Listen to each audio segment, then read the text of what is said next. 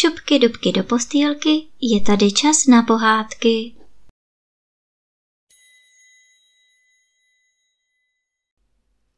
Tentokrát vám budu vyprávět pohádku Duch v láhvi. Byl jednou jeden dřevorubec, který pracovával od božího rána až do pozdního večera, aby naspořil trochu peněz. A když měl peníze pohromadě, pravil svému synovi. Synu, jsi mé jediné dítě. Ty peníze, které jsem vydělal v potu své tváře, chci vydat za tvé vzdělání. Vyuč se něčemu pořádnému a počestnému, abys mě mohl, až mi údy zcela stuhnou a nebudu moci více pracovat, zaopatřit.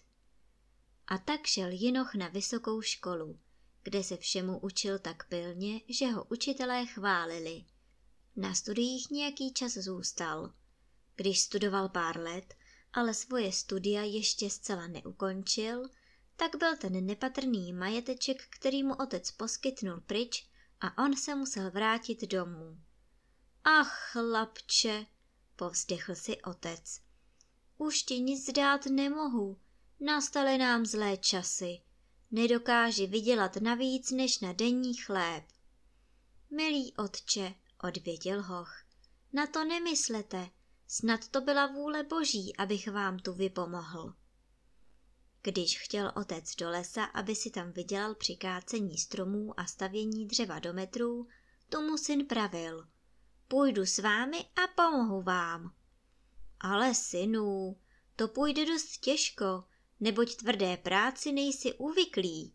Drž se od toho raději dál, mám stejně jen jednu sekiru a nazbyt žádné peníze, abych koupil ještě jednu, řekl otec.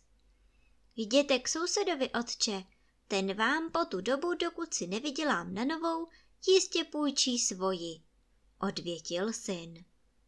Tak si otec vypůjčil u souseda sekeru a druhého dne za rozbřesku vyšli společně do lesa. Syn otci pomáhal a byl u toho celý veselý a čiperný. Když jim stálo slunce nad hlavami, otec řekl. Odpočineme si a naobědváme. Potom nám to půjde ještě lépe. Hoch vzal do ruky svůj chléb a řekl. Odpočiňte si, otče, já nejsem unavený. Trochu se projdu po lese a podívám se po ptačích hnízdech. Ty ješi to, co tu chceš pobíhat? Budeš unavený a ani nezvedneš ruku. Zůstaň a sedni si tu ke mně, řekl otec. Ale syn nedbal a šel do lesa. Spokojeně ukusoval chleba a pohledem pátral nahoře v zelených větvích, zda někde neobjeví hnízdo.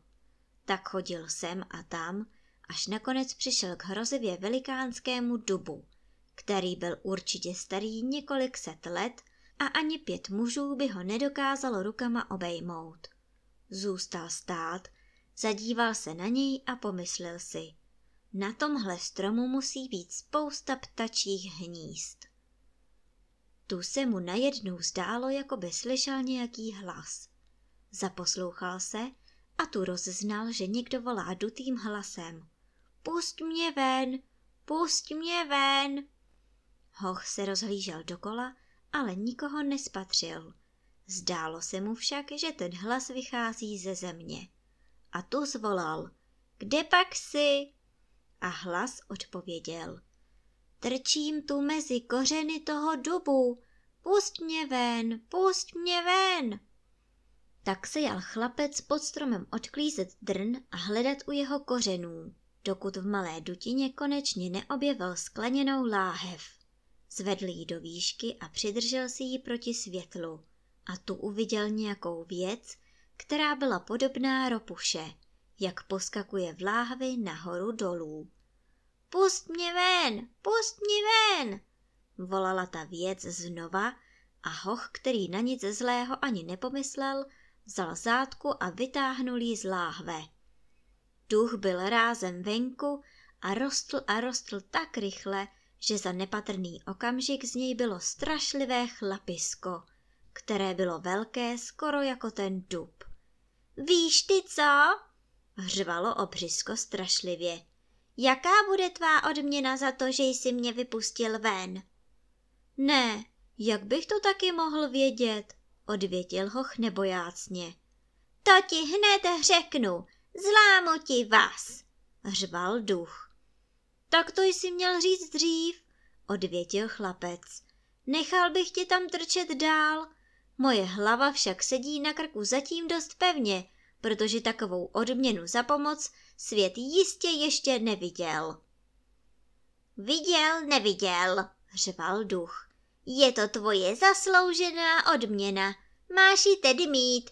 Myslíš si, že to byla nějaká slast být celý ten čas uvězněný? Ne, to byl můj trest. Já jsem totiž strašlivý a všemocný Merkurius. Proto tomu, kdo mě osvobodí, musím zlomit vás. Řval duch.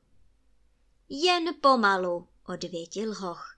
Tak rychle to nepůjde. Nejprve musím vědět, že jsi to v téhle malé láhvi opravdu seděl ty, že jsi tedy opravdový Merkurius. Jestli se dokážeš vměstnat zpět, pak ti budu věřit a můžeš si se mnou dělat, co budeš chtít. A duch na to pravil pyšně. To je to nejmenší. Smrštil se a udělal se tak tenkým a malým, jako byl zpočátku, že se opět krkem láhve protáhnul dovnitř. Sotva tam ale byl, zarazil za ním hoch vytaženou zátku, hodil láhev do kořenů dubu na její místo a tak ho přelstil. Pak se chtěl vydat zpět za otcem, ale duch přežalostně volal. Ach, pust mě ven, pust mě přece ven. Kde pak? Po druhé už ne. Když už mi jednou šlo o život, teď sotva jsem se ho zachránil, už tě neosvobodím, odvětil chlapec. Jestli mě pustíš ven, dám ti tolik, že ti to vystačí na celý život, sliboval duch. Ne, ne, oklameš mne jako prve, odvětil hoch. Šlapeš si poštěstí, řekl duch. Nechci ti nic udělat, nýbrž tě bohatě obdarovat. A Jinoch si pomyslel, vyzkouším, možná slovo dodrží a udělat mi přece nic nemůže. Tak zátku z láhve vytáhnul a duch vystoupil ven jako předtím a natahoval se, až vám byl velký jako dřív. Tady máš svoji odměnu, řekl duch a podal chlapci malý klůcek a řekl. Když jedním koncem toho klůcku potřeš zranění, tak se uzdraví. Když tím druhým koncem otřeš ocel nebo železo, změní se rázem ve stříbro. Tak to musím vyzkoušet, řekl hoch a šel ke stromu. Udělal do něj svojí sekerou zářez a pak ho otřel tím klůckem. A vida, za malou chvíli se zásek na stromě vyhojil. Nu, pravost kouzla je ověřena, řekl chlapec duchovi. Můžeme se rozejít. Duch mu ještě jednou poděkoval za vysvobození a chlapec kráčel zpět k otci. Kde pak si pobíhal? zeptal se otec chlapce. Zapomněl jsi snad na práci? Já jsem ti říkal rovnou, že budeš k ničemu. Budete spokojený, otče, vždyť já to dohoním, odvětil chlapec. Jo, dohoníš, to těžko, řekl otec hněvivě. Koukejte, otče, ten strom hned osekám, až budou třísky lítat.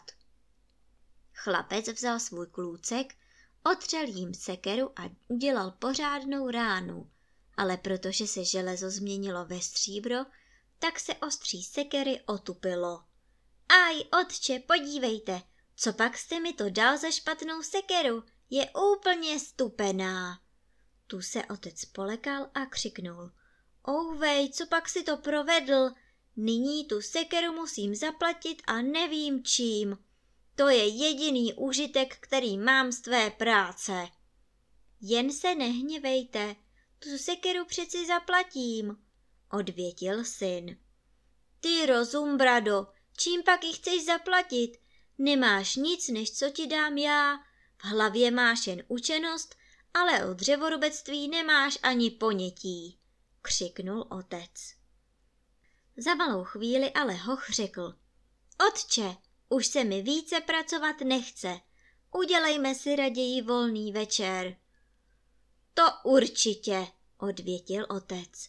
Myslíš, že já mohu složit ruce do klína jako ty? Já musím ještě pracovat, ale ty už se raději pakuj domů.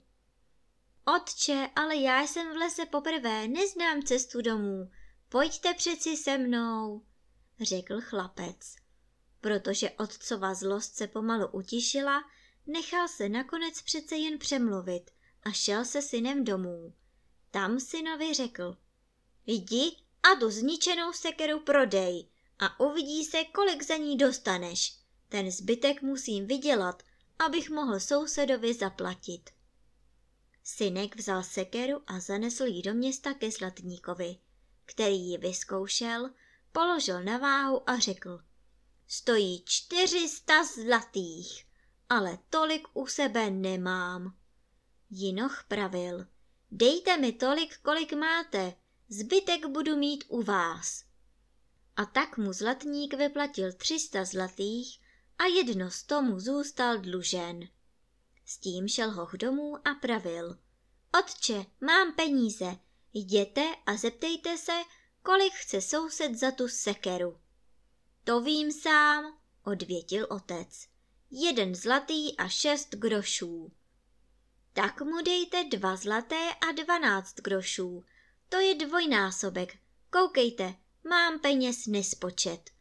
A dal otci sto zlatých a pokračoval. Nikdy nebudete mít nedostatek a budete si žít v pohodlí. Můj bože, jak si k tomu bohatství přišel, řekl otec. Tu mu syn vyprávěl, jak se to vše událo a jak mu ten bohatý úlovek přinesla důvěra ve štěstí. Se zbylými penězi se navrátil na vysokou školu a učil se dál. A protože svým kouzelným klůckem dokázal vyléčit všechna zranění, stal se z něj ten nejznámější doktor na světě.